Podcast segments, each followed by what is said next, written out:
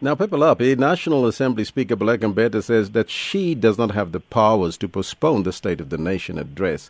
Constitutionally speaking, is this a fact?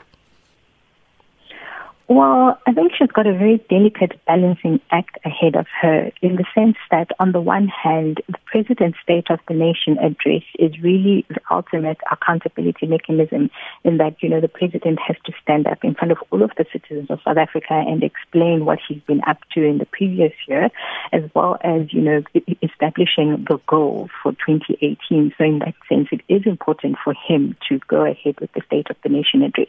Yet, on the other hand, the Speaker of the Parliament, uh, the Speaker of Parliament, even if she belongs to the, govern, to the governing party, but she's there to represent the interests of all of the political parties. So right now, it's, she's, I think she's in a rather difficult position in that, on the one hand, she has to express the wishes of the political parties, and on the other hand, in terms of the constitution, you know, the State of the Nation address is um, an accountability mechanism that you know the president is supposed to um, assure the citizens of the country that you know South Africa is doing well or, or not. So um, at, right now, you know, I obviously have a lot of sympathy for the Speaker of Parliament because this is unprecedented, and on the other hand, you know, she really has these two very conflicting positions, and she ultimately she needs to make a decision. Mm-hmm.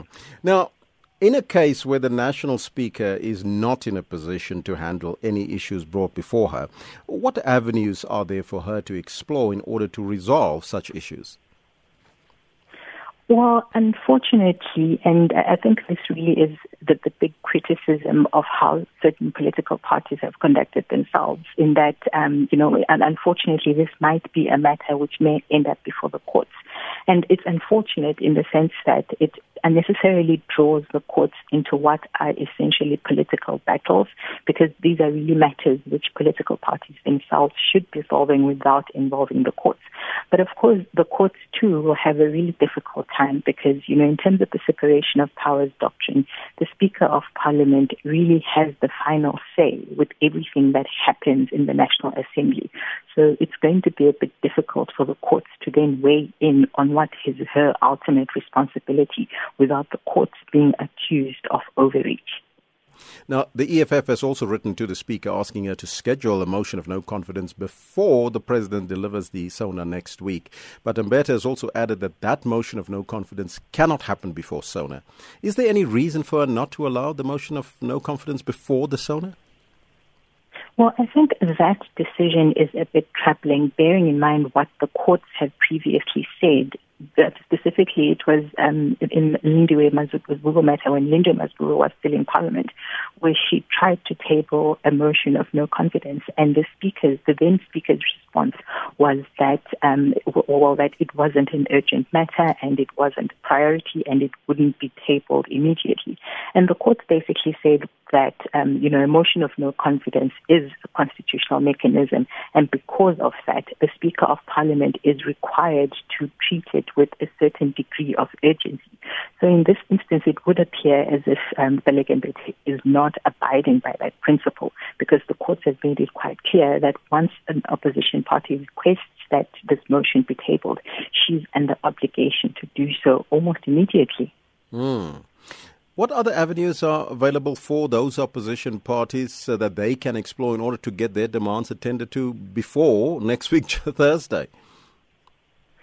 Well, ultimately, it would really be up to the courts to determine whether or not this should go ahead. But again, you know, as I mentioned earlier, it's going to be very difficult for the courts to weigh in on the Speaker's discretion because of the doctrine of separation of powers.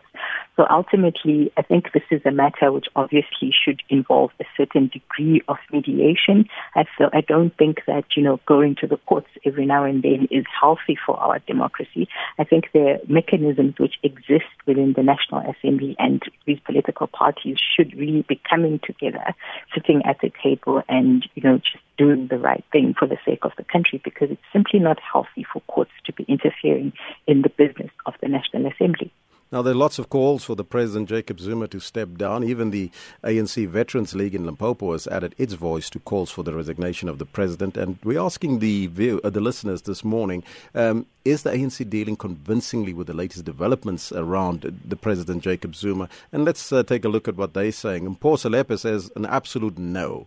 Sakiwa says the ANC will never remove the President. I support the motion of no confidence against him, especially if it is a secret vote or a secret ballot Sentani deep rural areas there. Hilton Morris says nine votes of no confidence. There must be some kind of a record. Kuni Michael says there are rebels within the ANC namely Magashule, Mabuza, and Duarte, who will do whatever it takes to protect uh, the president not to step aside. So ANC will not be able to deal convincingly, convincingly rather, with recalling the president in any way. We must just have to be more patient in the next 18 months. These are some of their comments. But, uh, uh, Ms. Dube, if we have to ask you this question, do you think that the ANC is dealing convincingly with these developments around the president?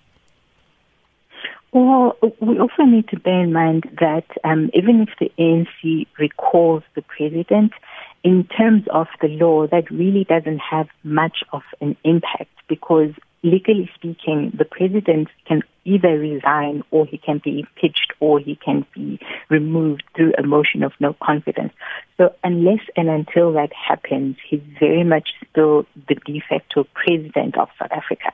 And of course, it is quite concerning that on the other hand, it's quite clear that um, members within the governing party as well as ordinary citizens outside of the, of, of the party have lost confidence, have lost faith in his ability to govern as a party. And of course, it's quite um, important for the governing party to then capture those sentiments to ensure that, you know, ultimately we have the kind of democracy where people's wishes are expressed. So, of course, it is quite concerning that I think for the last couple of months, you know, there's been this cloud over the, over the presidency. It is obviously quite important that, um, you know, there be clarity on that kind of matter. But of course, you know, as I mentioned in the, in my introduction to the statement, it's not enough that they simply recall the president. There has to be follow through after that. Follow through either through the president resigning or Parliament either impeaching him or removing him through a motion of no confidence. Let's talk about the process of impeachment. Take us through that process. Well, right now, the Rules Committee in Parliament is still trying to debate rules in terms of how the president is going to be impeached. And this is in line with the Constitutional Court judgment, which said that the National Assembly, as it stood, didn't have enough, uh, didn't have a proper mechanism to determine whether the president should be impeached. Now, an impeachment is punitive, and it's done when the president has um, has it's done where the president has seriously violated the constitution or the law, or where the president has um, misconducted himself in a serious manner, or the third instance in which the president can be impeached is if he is unable to conduct his duties of office. You know, for example, if he's not feeling well and it's the sort of illness which renders him incapable of being a president. And it's punitive, so it would mean that if he's successfully impeached, then he loses all of the benefits that come with the office. So he would lose, you know, the bodyguards, he would lose his pension, and so, so it's quite a, a very serious step which um, which the Constitution provides in instances where you know there's been some very serious wrongdoing.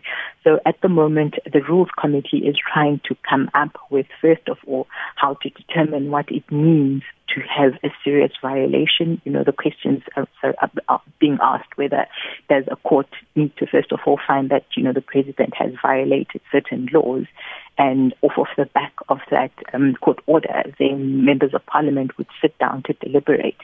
And then that needs to be differentiated from a motion of no confidence. So a motion of no confidence, um, that's really a matter of opinion. So whereas an impeachment is a matter of fact.